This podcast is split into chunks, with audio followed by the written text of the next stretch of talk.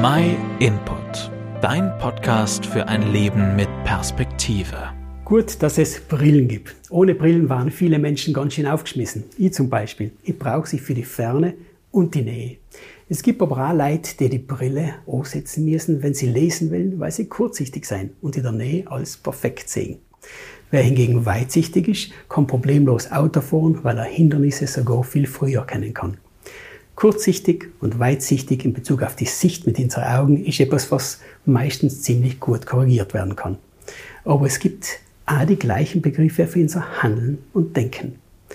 Es gibt also Menschen, die denken und handeln weitsichtig, die sich zuerst einen Gesamtüberblick verschaffen und nachdenken, bevor sie handeln. Und dann gibt es aber auch Menschen, die denken und handeln kurzsichtig.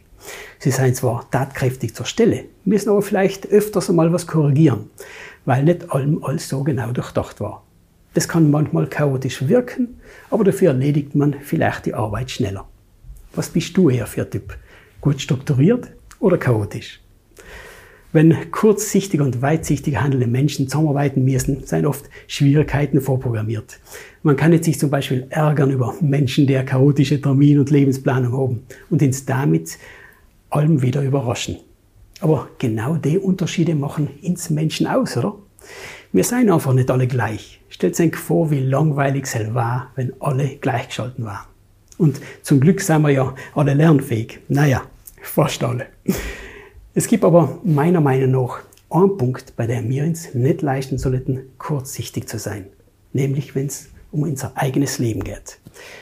Wenn wir uns nämlich tatsächlich ums Do und Jetzt kümmern, dann kann die Kurzsichtigkeit dazu führen, dass wir eine wichtige Tatsache übersehen.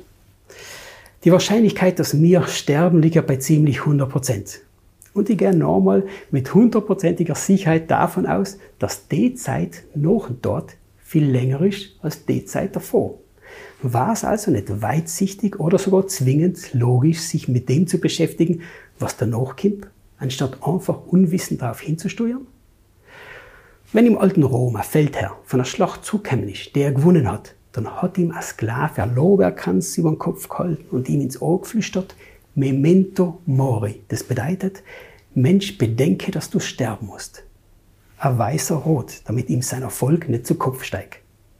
Und einen ähnlichen Gedanken hat er Hiob gehabt, ein Mann aus der Bibel. Der hat gesagt, denn die wenigen Jahre verstreichen, dann gehe ich den Weg, der ohne Wiederkehr ist. Die Bibel gibt viele Einblicke, was noch und dort passiert und warnt davor, gleichgültig zu sein. Vielleicht soll es sich aus, in der Bibel hineinzuschauen und in Bezug auf unsere Zukunft sollst du echt weitsichtig sein. Wenn du Fragen hast, noch, kannst du dich gerne melden bei uns und kostenlos eine Bibellesehilfe bestellen. Schau einfach auf unserer Homepage www.myinput.it vorbei. Vielen Dank, dass du den MyInput Podcast gehört hast. Wenn du mehr wissen willst, geh auf unsere Website myinput.it oder folge uns auf YouTube, Facebook und Instagram.